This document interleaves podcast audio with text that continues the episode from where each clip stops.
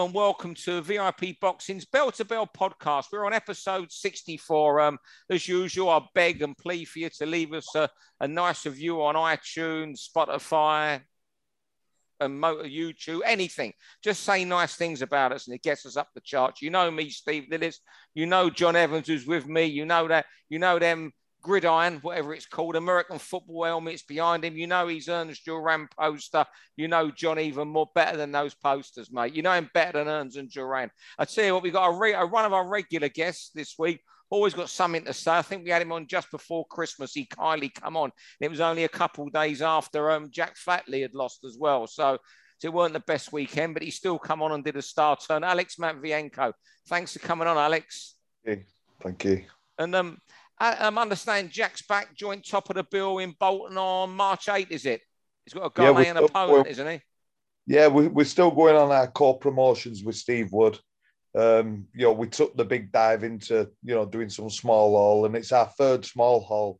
So we've got Jack Flatley on it. We've got three of our other lads on it Greg McGuinness, Irish Liam Gaynor, and I've got um, a lad having his debut. He's quite exciting called Marcus Tomlinson as well. He's like a light middle middleweight. So yeah, it's going to be our third show. This one with Steve. Yeah, so I guess the, the idea now, look, Jack's still in the title pitch. I'm guessing it's getting him a couple of wins, and then I'm, I'm sure the phone will ring for another decent fight. I'm, I'm guessing. Yeah, because I mean, people want to see people like Jack Flatley give it their all. Um, I want him to have a couple more learning bouts. Jack could probably fight for the title tomorrow, but I want to get him this fight. He's got a pretty tough South African lad um, and, and then get him hopefully another fight. But I'm sure Jack's itching just to get any sort of fight. Yeah. Hey, Alex, off off topic boxing, it's just struck me. If it's one thing you post about on Twitter, maybe more than 80s boxing. What's your favourite horror film? Oh, oh, that's a tough one. I like, I like, I like stuff. It depends what genre. I like um, comedy horror, so like Brain Dead or um, Night of the Creeps, or I like oh, zombie no, horror, like Day of the Dead.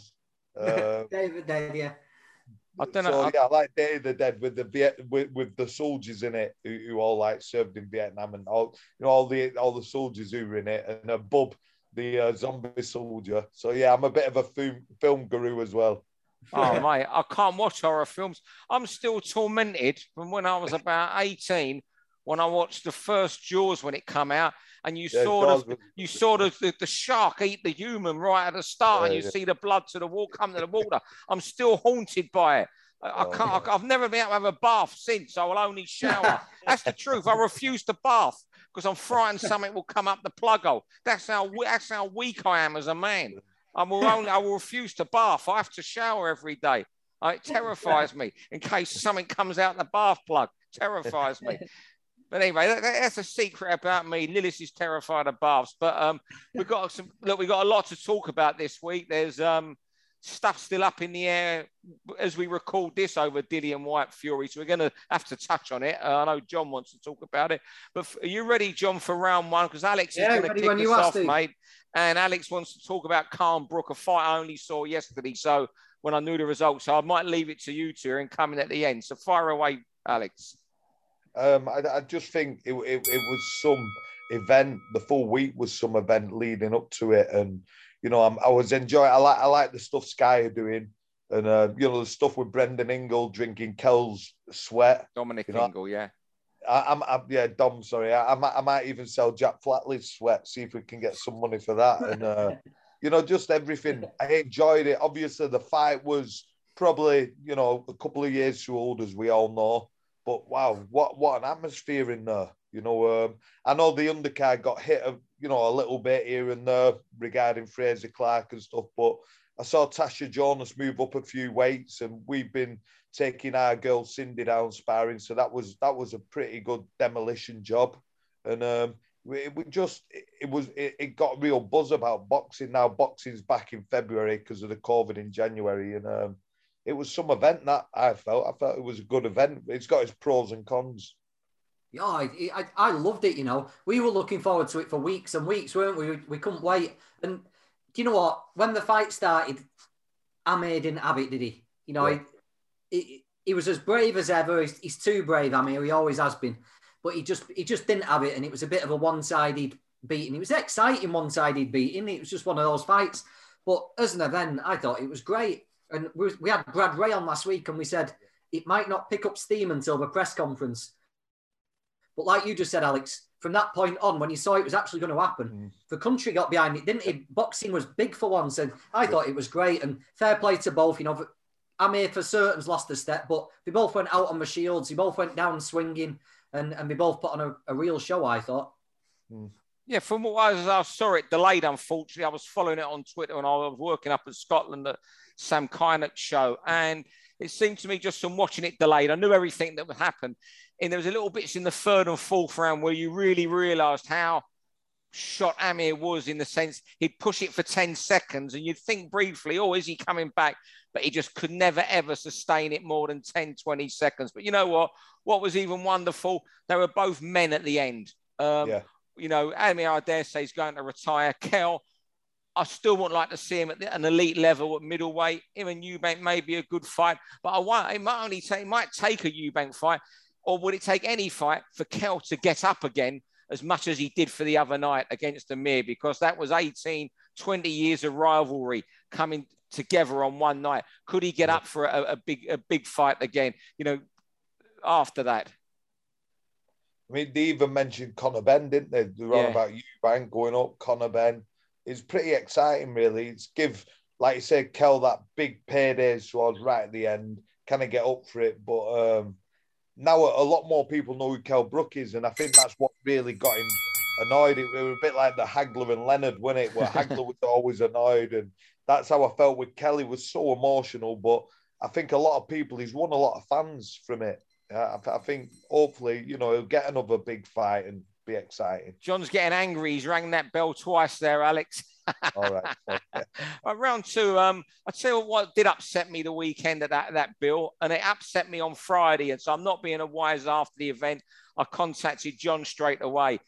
Jake Darnell um, being allowed to fight Frazer Clarke. Look, I know it was short notice, but the board should not have allowed that. Sky should not have allowed that. Boxer should not have allowed that. I think Kevin Maree shouldn't have put him in. I think it was fucking horrific. And I people tell me Adam Smith and promoters and Sky and the boxer people caring for fighters' welfare. They didn't care for this guy's welfare.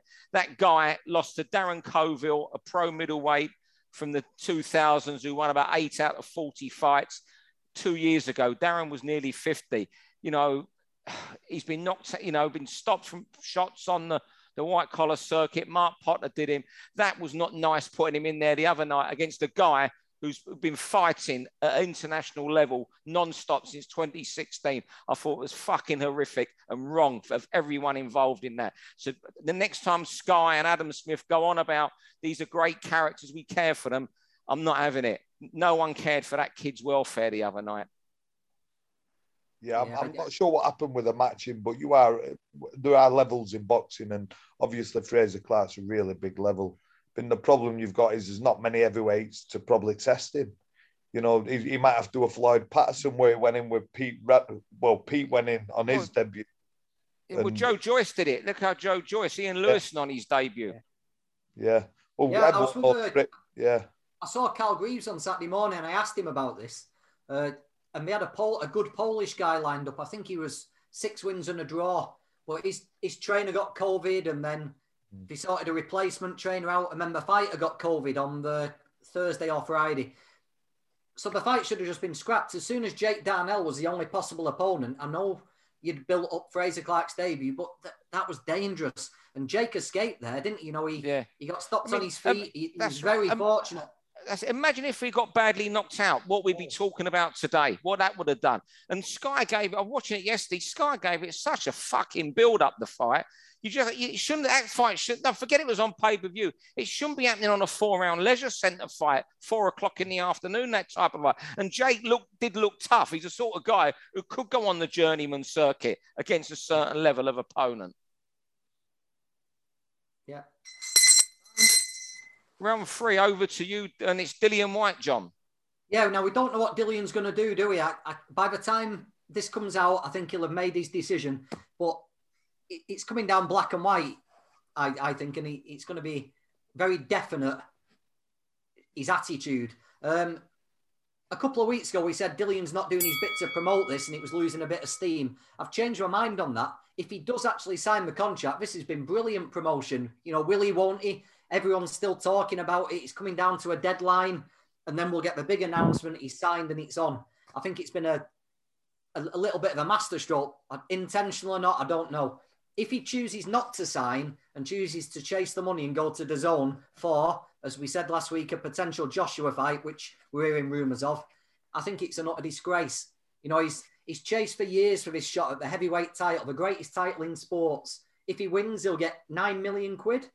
If he turns that down to chase money in non-title fights, I think it's the worst decision I've heard in professional boxing. No respect for the title, no respect for the sport. It'd be a disgrace.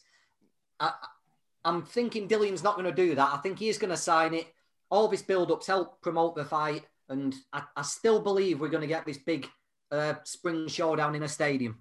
Yeah, you know what, John, we'll see. But you know what, I'll, I'll, disagree with you a bit there. I don't think it's done the fight a lot of good in because people are like, it's going to get to the situation. I think I touched on this last week. This is just my opinion, where people won't believe it's happening until it does. I spoke to somebody today about it, you know, similar sort of conversation as what we had there. And I said, you know, this is, you know, so they said, well, what about in this fight? Because Dillian wants to, wants to piss Arum and Frank Warren about and Fury about if he pulled a moody hand injury and caused a five, six week delay when a lot of money has been spent.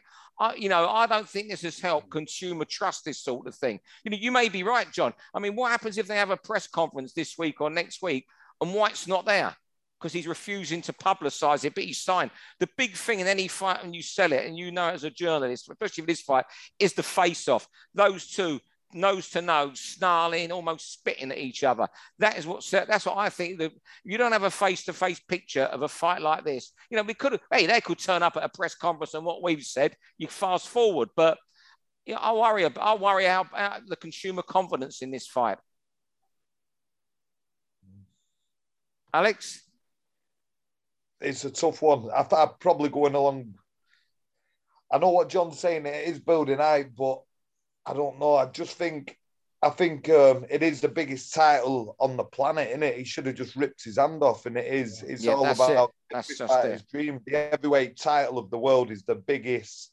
It's it's as big as you get, and um, I, I honestly I'm not understanding. I think there's too much politics in at the moment between Warren and Eddie and the heavyweights. The heavyweights are demanding stuff. Even the non, the the guys who ain't even champions are just challengers, and you know they're not even fighting in title fights. And the demands, it's going a bit crazy to be honest. But I understand what he talks. Round four, back to you, Alex. Why fighters travel? This is an interesting one. We're going to hear from you. Oh, I'm not sure. I, I just find it over the years we've seen many people leave the UK and um, and travel around to uh, to find better trainers. People are always looking for something better. Maybe it's in relationships or whatever. And in boxing, we see it in coaching. You know, people travel the world for better coaches. Um, I think with Amir, he's had about five or six. Yeah, I find it kind of you know like even with this one, he's gone with a guy who who um, his boxer beat Amir, his boxer beat Kell. So is that why he's gone with um, Crawford's trainer, but what's his name? Bob Bob, Bo McIntyre. Bob McIntyre, yeah. So um, I just Bo find Mac, it, yeah. it, it's just understanding it. I'm not sure, but I'm presuming that's why he's gone with him. You know, because he's thinking, well, this guy's trained uh, Crawford to beat me, to beat Kell. You know, he's done it a few times with me, and we see it all the time. But do fighters really benefit? You know, leaving and going across the world? Or I mean, what what's your views on it? You know, I think Khan did go into Freddie Roach. I think he had the, his best years there, but historically, I find a lot of American training. So I'm a big defender of British boxing. Our trainers are just as good over here. I'm not going to say they're better. I'm not going to say, you know, they're all there's great trainers over here. There's great trainers in America, but so many of these American trainers, to me, are just what they call guns for hire. They tell you what you want to hear because they see their money at the end of it. Um, I interviewed McIntyre, I mentioned this on here last week, and he was trying to sell to me uh, did it for the BBC website about Amir, how he was turning him back to the Amir of 2010, 2011. Straight away, you know it's bollocks because no one could get Amir to the 2010, the 2011. The Amir that beat Maidana, no one's going to get him close to that that night, that performance that night where he went. We almost knocked Maidana out in the first round and was hanging on for dear life at the end. And I just think, you know what, a lot of guys and their families fall for the bullshit when they go to America. Perhaps, perhaps our trainers, perhaps when someone comes to you, you should start blowing smoke up his ass, and you'll get a stable full of champions straight away, Alex, without building them. What do you think, John? I wonder, if, I wonder if some get flattered, uh, seduced by the sparring people. I was yeah. talking to Hamza Sheeraz um, last week. It, before his last fight with Skeet, he was talking about he was sparring Benavidez one day, some other big name the next, another one. I spoke to him uh, yesterday, and he's toned it down. He said, "No, I'm looking to spar people on my own level or a bit lower now, so I can work on things." So maybe the pennies drop with Hamza. Um, That's interesting. Yeah, maybe maybe really sparring. Interesting. Yeah. Um, yeah, um, round five, um, juicing, PEDs, whatever you want to say. I'll tell you what, I've got this topic idea from, I know you know him, Martin Theobald. He's a um, based down London way journalist, does the Ring Talk pod, loads of stuff with Steve Goodwin, a New Age boxing pod. I haven't heard that since before Christmas, I think. A good fella, really knows his stuff. And he, he tweeted this fact the other week and from, from UKAD. As of 1st of January 22, the British Boxing Board of Control has 1,124 licensed professional boxing, of which 11 are on the whereabouts program. I find that quite staggering. Now, I'm sure there was a lot more than that a few years ago because I've heard of boxers getting knock on the door when they've gone on holiday and six in the morning. I mean, why aren't the board and promoters doing more to get fighters on this? It really worries me. We, we turn, you know, uh, we talk about PEDs in America and around the world and fighters who look obviously on them. But I tell you, I don't care what people say. It's a fucking issue in this. It's a big issue in this country as well. There'll be people juicing and so many at it. You know, we all hear names of things that goes on. There's no proof. We can't name them. Otherwise, we'd all get sued for libel and we'd all be living in a cardboard box. But it's a big problem in this country, and only you know that's less than one percent are on this whereabouts program where you can, where you have to tell them where you are. I find that quite staggering. Not more is being done to get boxers onto that. I never expected hundred percent, but I would have all 40, 40 or fifty percent would have been on it. But that's just my opinion. You you guys may not think it's an issue here. No, it's dangerous. It's definitely dangerous, and I think we should more should be impl- implemented into it, and also more examples made. Because I mean, in the past, when fighters have been caught, you know, some of it's been quite laughable, especially at the high level. Um, you know, they're getting away with murder. Some of them. So I think it's it's a serious problem that could we you know it's we could have fatalities at some point because of it. It is serious and it's getting worse, like you say. I'm sure it's getting worse. Some fighters, you just know, but like you say, you can't say and implement, you know, just just say it's them, but I'm definitely you can see it. Yeah, you, you hear more and more. You, you, you hear, everyone hears rumours and stories. You hear rumours of IV drips after weigh-ins and everything yeah. these days. Um, you can't prove that. No one will ever go on record about it. Otherwise, again, you'd get sued. But that's that seems to be becoming more and more prevalent. And like Alex says, the punishments are a load of shit. Anyway, you yeah. get a six month slap on the wrist for a fighter at the top of the game. They'd be out for eight months anyway. So it's doing them absolutely nothing. They're suspended while they'd be out anyway. Um, yeah, it's a big problem, but it'll take a whistleblower to, to bring it all to light.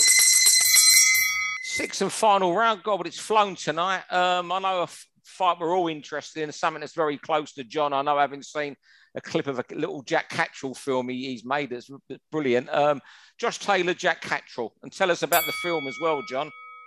Ah, oh, but the film will be out on 32 Eddie. It's a good little thing. Um, I, I can't wait for, for this fight, you know, purely because I think we're going to see the best Jack Catterall we've ever seen.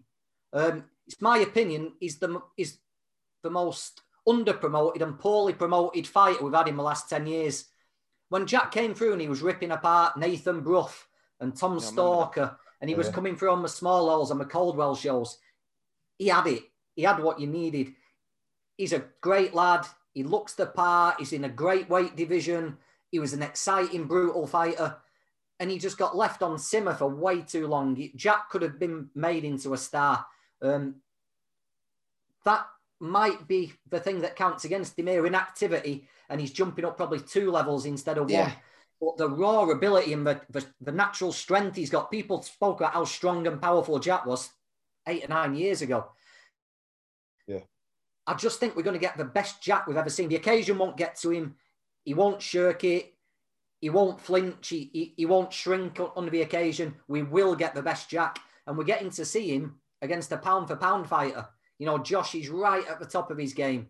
He's one of the one of the best, I think. He's, his resume is incomparable to most of the world. You know, we're talking a guy here who's going to be in with Crawford and people like that, and we'd give him a you know, he wouldn't be a, a rank outsider against Crawford. There'd be people giving him a chance. I just think this is a real top quality British fight for the, the biggest title in Britain. And I think we're going to get something special. I don't think it's going to be as one sided as people think.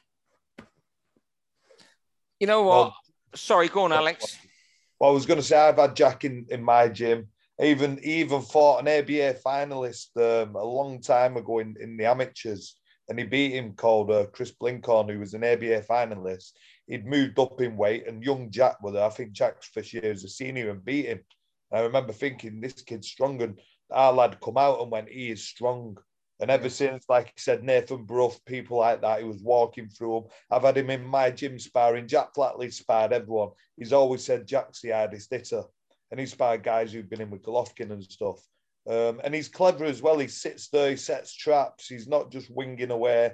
Um, he's quite clever and he's got a good team round him. The team's buzzing, yeah. Travis and Jamie. And I think another great weekend of boxing, second week on the trot. Yeah, you know what? One thing they won't be is overwhelmed, as you said, with that crew around them. That's that's them going to Scotland getting booed is no problem.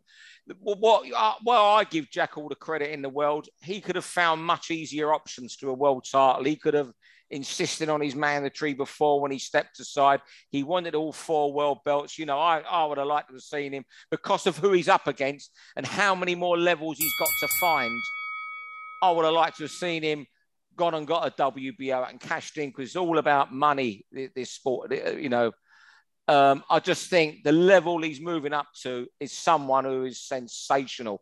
You know what? If Josh Taylor was English, should we say, you know, the English papers don't write about him he would be absolutely enormous. He would be mainstream down there. You, you know, it's almost like Ricky Burns never got credit, you know, south of the border. It's just like in Scotland, they don't write about English things. That's what it is, although it's all Britain.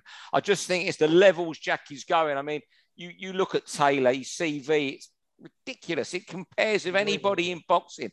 You know, Ramirez, Prograis, Baranchyk, Viktor Postol. you know, I think it was Vasquez in fight number 11. Yeah you know, Ohara Davies in fight number nine, and that goes on to go back, back you the way you say Jack was brought on. Maybe it, you know it was two study. He fought Ohara in fight number 23. 24. Well, I'm not sure, but he was, you know, in his 20s. I just think, I, I, would you know what? I, course, I, I want Jack to win. I know him well. He's great to me. We see how warm he is on as a person, how game he is, how laugh he is on that thing he's, he's done for you, John, that we're going to, everyone will see later in the week. I just think he's gone to a level where we're talking someone who would have a chance against Terence Crawford. Yeah.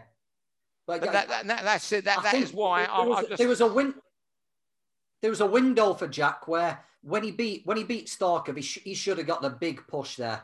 That that that they had a they had a potential star, and he for whatever reason it just didn't happen, and he's been on simmer.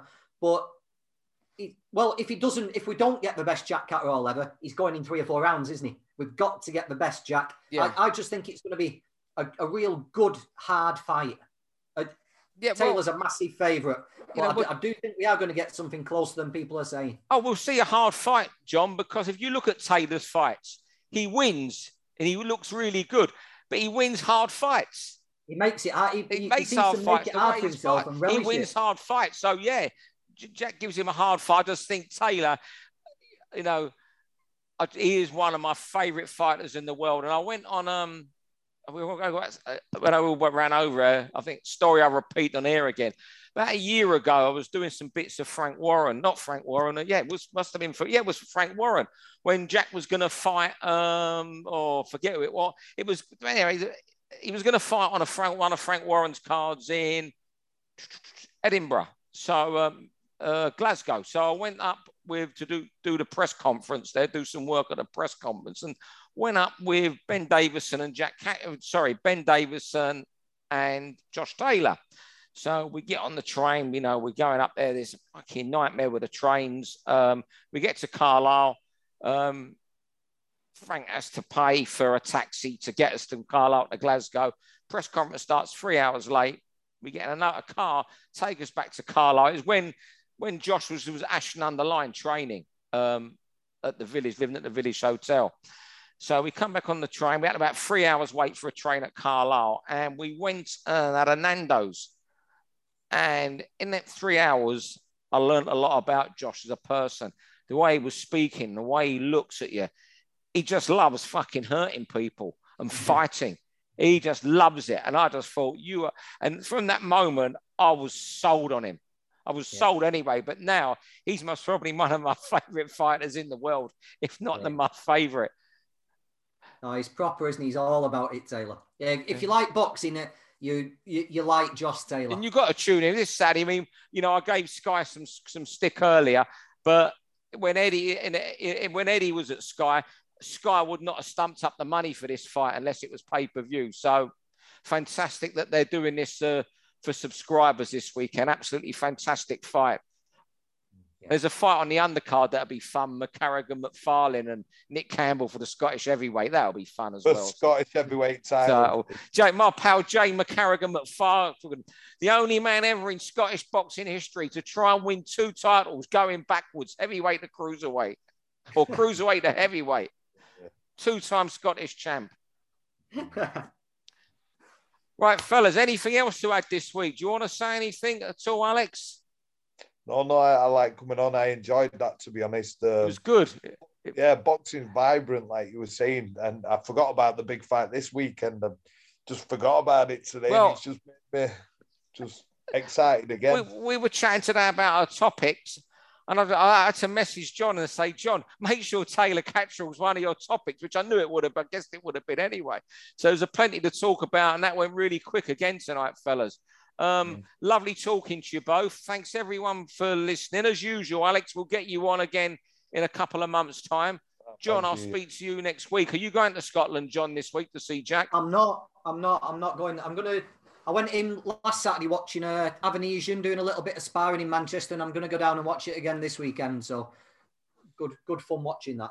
I'm not even seeing this week's live. I'm roped into doing Pat Barrett show in Liverpool this Saturday. with that, thanks everyone else, everyone who's watched, and thank you two fellas. Thank you. Thanks, guys. For all boxing info, news, and latest interviews, amateur and pro across the north, click and subscribe. VIP Boxing Promotions. Also, Twitter, Instagram, and Facebook.